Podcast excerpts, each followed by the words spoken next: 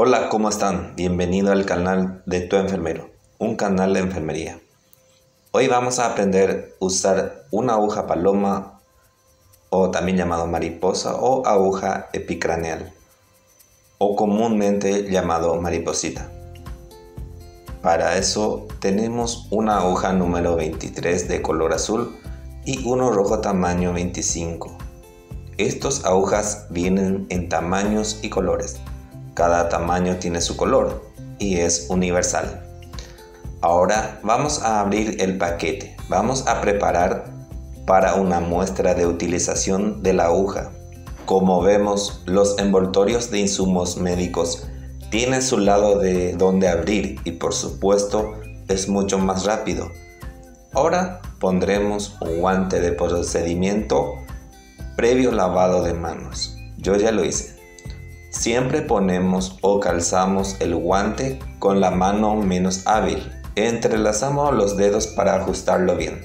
Vamos a intentar no contaminar lo máximo posible. Abrimos el paquete de la jeringa, el mismo procedimiento. Buscar el lado de la abertura. Una vez abierto la jeringa, enroscar bien la aguja para que no caiga y o para cargar medicamento. Una vez enroscado, aspiraremos la jeringa para asegurar que la aguja tenga orificio. Tenemos una ampolla diluyente que podemos usar tranquilamente para nuestro procedimiento y un suero fisiológico de 0,9% de 500 cc. Vamos a cargar 10 ml de suero.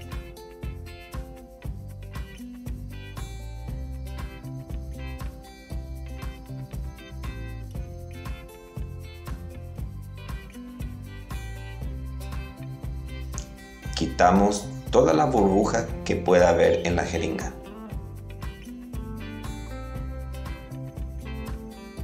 Ahora lo que haremos es la siguiente. Vamos a conectar la aguja mariposa con la jeringa y sacar el aire.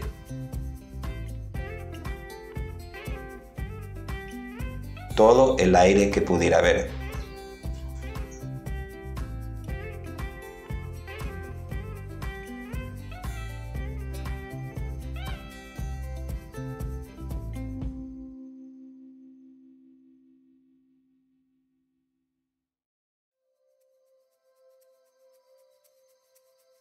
Jamás usaré la aguja sin sacar el aire.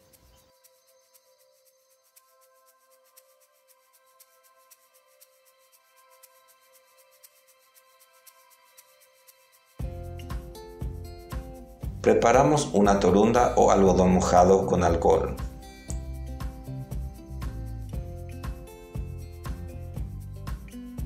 Y tenemos nuestra goma de ligar.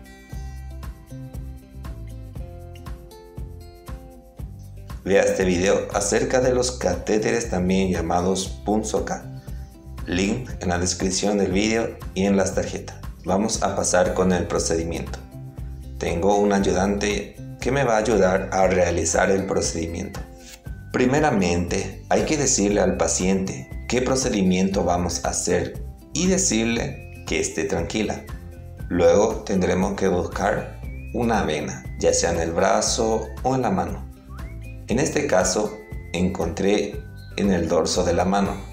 Una vez encontrado, vamos a ligar unos 5 dedos de la zona de pulsión. Podemos decirle que cierre el puño unos 3 veces y que mantenga cerrada. Vamos a limpiar la vena elegida una o dos veces, pasando el algodón una vez y después doblarlo para el siguiente. Ya está listo, ya tenemos la vena, ya está limpia. Ahora vamos a hacer la punción con la aguja, agarrando la aguja por las aletas con el dedo pulgar y dedo del medio y el índice usando para la comprensión.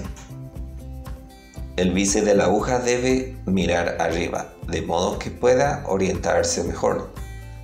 La aguja debe estar en un ángulo de 45 grados. Una vez funcionado, vamos a sentar casi el nivel de la piel.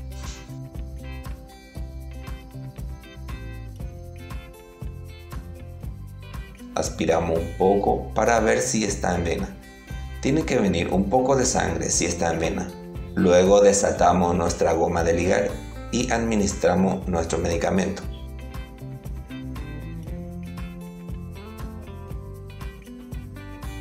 Sujetamos la aguja hasta aplicar todo el medicamento y lo haremos despacio. Previamente, el paciente no debe tener alergia o reacción al medicamento.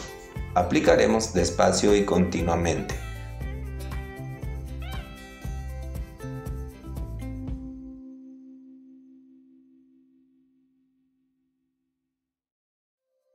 Una vez terminado, quitaremos con un algodón seco encima. Apretaremos y quitamos la aguja de modo que lo administrado no retroceda. Apretamos el algodón hasta que pare el sangrado.